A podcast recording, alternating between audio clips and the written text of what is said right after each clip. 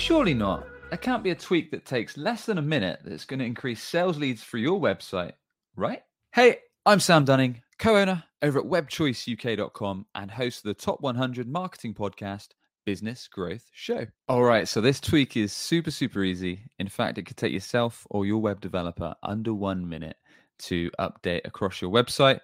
And all you need to do is change the description of your call to action buttons. What's a call to action? Well, a call to action is one of the buttons on your website that typically will drive a person, a visitor, to take some kind of action, whether that is request a proposal, book a demo, book a free quote, contact you, whatever it may be. So, my friend Sol Hardy over at Blue Sparrow Apps did this change on his website, and his website leads actually went up 200% over the last few months. It just proves it works. We follow a web choice and advise many of our customers to do the same on their sites.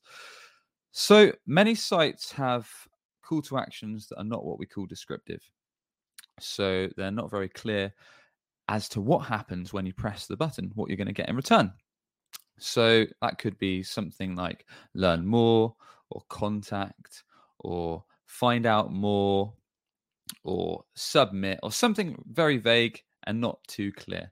Instead, I suggest you to change a call to action to describe exactly what someone gets by clicking this button. So in our case at Web Choice, we use get a free quote. Some people might say book your free assessment or purchase this guide now. So all it is is just telling someone exactly what they're going to get by clicking the button, gives them a bit more confidence and encourages them to go ahead and take that action. All right, so here's a quick example of a descriptive call to action in play on our own site at WebChoice. So you can see we've got get a free quote. It's in an orange button, so you can make it a standout color as well from the rest of your site. So it's easily visible and people can't miss it. And as you can see, as we scroll down, it's fixed to the menu here.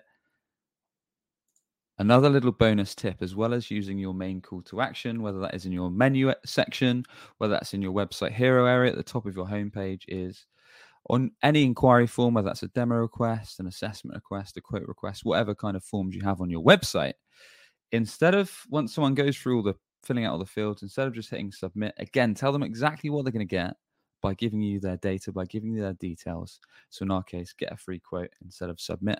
And you'll be surprised at how changing your call to actions from generic requests to descriptive and telling people exactly what they're going to get is going to help you increase your leads over time. And there we have it. I hope this super easy tip for your website was of use and you can get your descriptive call to actions into play from today to increase those all important, juicy inbound sales leads.